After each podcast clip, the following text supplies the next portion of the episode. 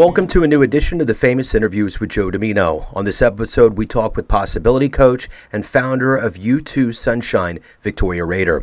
She was born in Ukraine and the former USSR, and the Soviet Union did not make it easy or possible to leave the country. Yet the regime could not stop neither her nor her Ukrainian freedom, seeking Jane's from dreaming, creating, pursuing, and ultimately proving that everything is possible. She found it possible to travel the world and see 40 countries.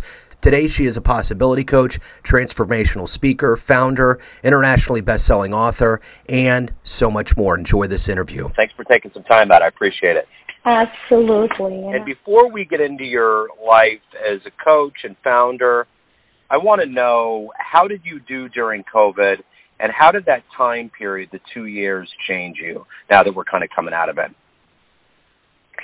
It actually was very significant and foundational because prior to the shutdown, I had a very unique process with that. I used to right around, half point through 2019 and into the fall of 2019, I started regularly selling all of the in-person manifesting seminars that I was doing.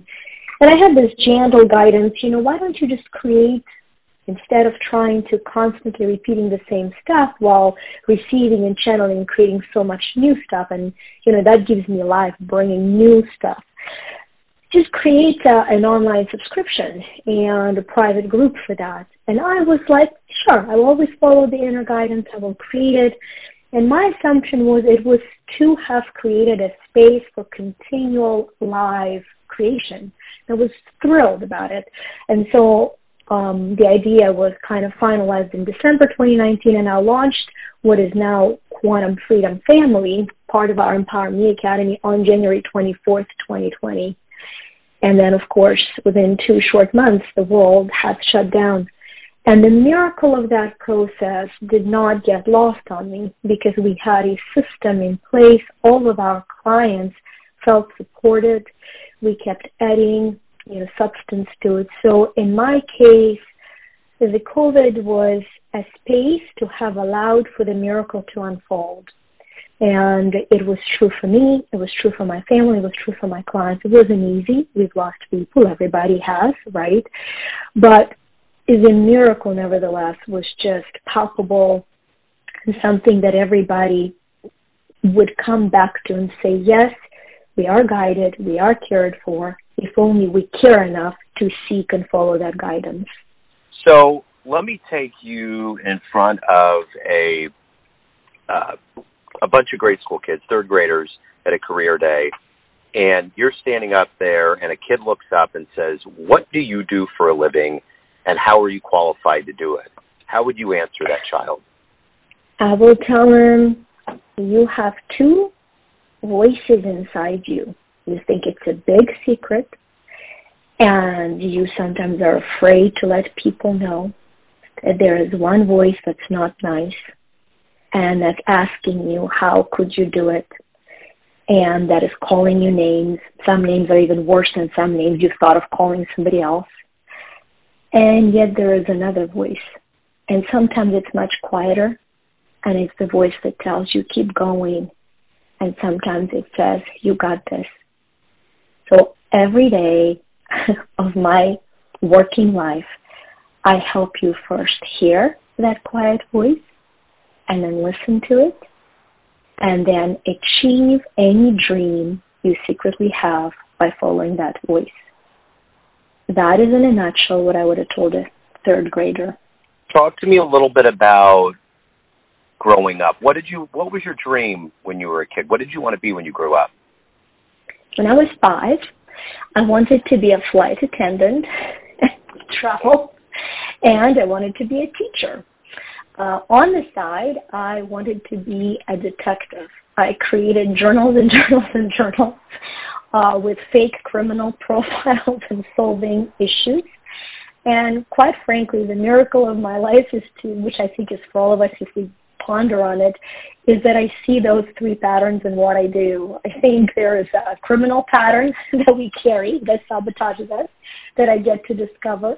I get to travel and teach and train. So my dream Maybe not in the same way that a 5-year-old had it, or 7 or 10-year-old had it, but has unfolded. So talk to me a little bit about where you grew up, you know, regionally, and kind of how the seeds of who you are today began. How did that start? Absolutely. I was born in the former Soviet Union, in the part that is currently established on the map quite prominently. I'm Ukrainian. And at the time that I was born, the Soviet Union was in its final stages of meltdown. And, you know, the freedom for those parts of the former Union that were ready to claim it was about to be born. But I caught quite a bit of still the absence of free agency and free choice. And from the very early age, for example, I often say, you mentioned I love to travel. Well, that was not really a possibility in the country I was born into, because you not only needed to have an entry visa to some foreign country, you had to have an exit visa. An exit visa would have been a stamp in your passport that your government allows you to leave the country. And you could not have gotten that stamp unless you were commissioned by the Communist Party to go into some of the missions that it deemed you worthy of pursuing. And so it was a far-fetched dream, really, to go to places that I was dreaming about as a child. But the gift of the lack of that external freedom was, you know, huge, because probably into my teens, I realized that while I can't choose the classes to take in high school, right? The schedule is given to me, minus the foreign language, the only choice I could make, German or English in my school. But the classes were pre-selected. Everybody took the same ones. You know, the holidays were celebrated with the same ones. And all the external choices were done for you. The election consisted of one candidate and two boxes, yes or no. And if you voted no, you were questioned and encouraged by all means to make the correct choice of a yes for that one candidate. But all of that has created a very clear understanding that while the external world I could not change, nobody, unless I allowed them, could walk with their dirty feet inside my inner world. And that is where I was free. That is the world where I was free to travel. This is the world where I was free to create. And I believe it was a phenomenal gift that I've received, because I've learned that freedom, first, foremost, and forever, is an internal, you know, event. It is an internal event. And so having come to the United States and understanding that now I was in an environment where that internal ability to create would have the external support is a gift that I never take for granted. I've been here for over 27 years, and there's not a day that I'm ungrateful for it. So in your life, who would you consider a role model or a hero for you? First and foremost, my mom and dad, and not saying it just to, because it's, you know, one of the right things to say, like creating world peace. I believe that's the most important thing as well. But with my mom and dad, you know, my dad was the editor-in-chief for the original newspaper, and as such, when in 1986 we had a Chernobyl disaster happen with nuclear leak, he was sent by the party 3 days after the explosion to go locally to where the explosion took place and then come back and report that everything was fine. So he went, he came home throwing up, you know, with minor radiation poisoning, and refused to do so. And I witnessed the price of integrity, and I witnessed what it meant to stand for what you believe. So my parents didn't have to sit me down and tell me what it is to live an authentic life. They lived it, and they paid for it. And it was the greatest motivation for me. So I always look at both of them as my heroes. I've sponsored them into the United States, witnessed my dad working an 8-hour job work with all his degrees. He spoke 5 languages. English wasn't one of them. So when he came here, he said, I'm not doing welfare. I am physically capable, and I saw this brilliant man working shoulder to shoulder with other people of equal caliber who did not speak the language, laying pipes from 3 a.m. to, to 100-degree weather sometimes, and never complaining, making his $8 an hour long enough until he could learn the language and then do what he does best, which is start his own business. And so I, they don't have cakes, but they sure are pretty high on the hero scale for me. Wonderful. So if you could meet anybody that's alive on the planet right now, who would it be? Who would you love to talk to?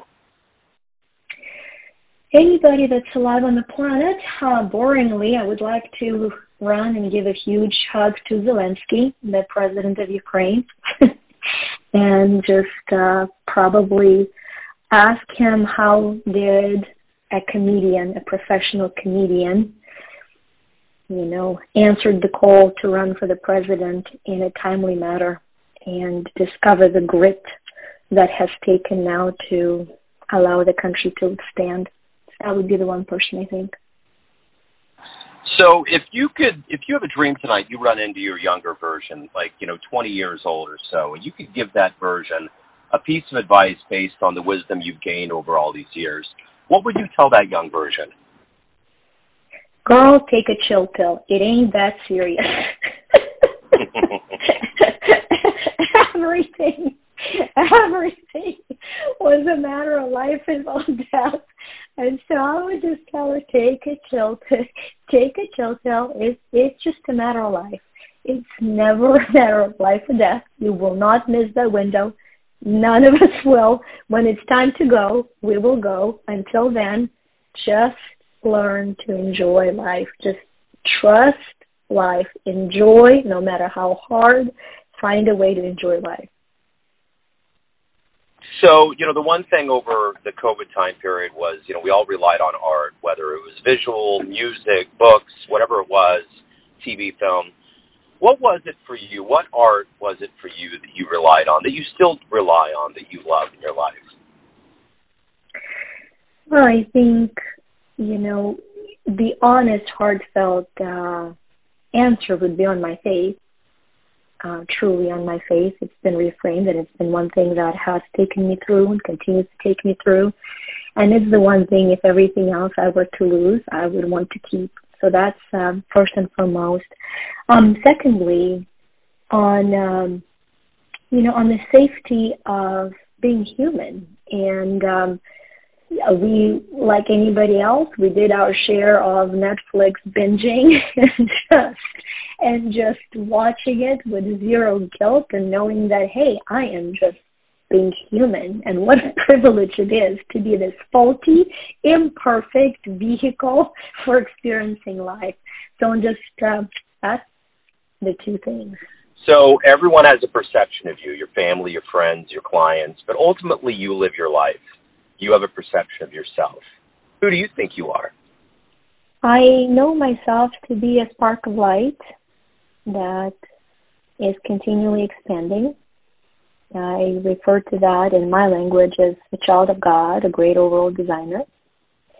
And I know that to be my most important identity. I want to end everything on a good note here, and I'm curious, what's the best fan letter or client response that you've ever gotten from your work? Let me think. I've solved my share of getting beautiful. But what comes in is a tender moment. I've had a client who was actually diagnosed with terminal cancer, older gentleman, and he was given just a few months. Through our work together, we saw his time really being extended, not due to the work. I believe the time of going and leaving is not, is not controlled, but the quality of life is. But we were extended that period, and within 2 years, I witnessed him being able to accomplish those things that he still was going to accomplish. And he's come to some of these seminars and classes with me and has inspired so many people of showing them how you've got to live life till the very last breathing moment, just fully and completely. And the most tender feedback or testimonial that I would have was when it was his time to go, he's asked his wife to call me I could help him cross over. And the gift that I've received, I've lost a lot of people in my life, but the gift I've received of understanding the sacredness of life through that experience is probably by far the most tender moment in my life. So if anyone out there wants to learn more about you and your services and anything that you do, Victoria, where can they go? Where's the best place? I'd love to offer to peek into the driving emotion that drives them. We have a great quiz. It's found at moneyquiz.me. And when you go to that site and take a really fun, quick quiz, it tells you which most important emotion in your life drives you and allows for you to accomplish things, but also how in some ways it can block you from prosperity. And then it offers you 3 universal laws and practical applications to start opening that prosperity without losing your identity, without compromising who you're born to be, but supporting it without shrinking kind of the gift that you've come to give. And that's at moneyquiz.me. Wonderful. Victoria, thank you for opening up. Thank you for your time today. Good luck with everything. I appreciate it. Thank you so much, Joe. Thanks for tuning in to another Famous Interview with Joe Dimino, where we cover the world of art, literature, and music around the globe. If you want to hear more interviews, go to Famous Interviews with Joe Dimino on YouTube. Thanks again for listening, and until next time.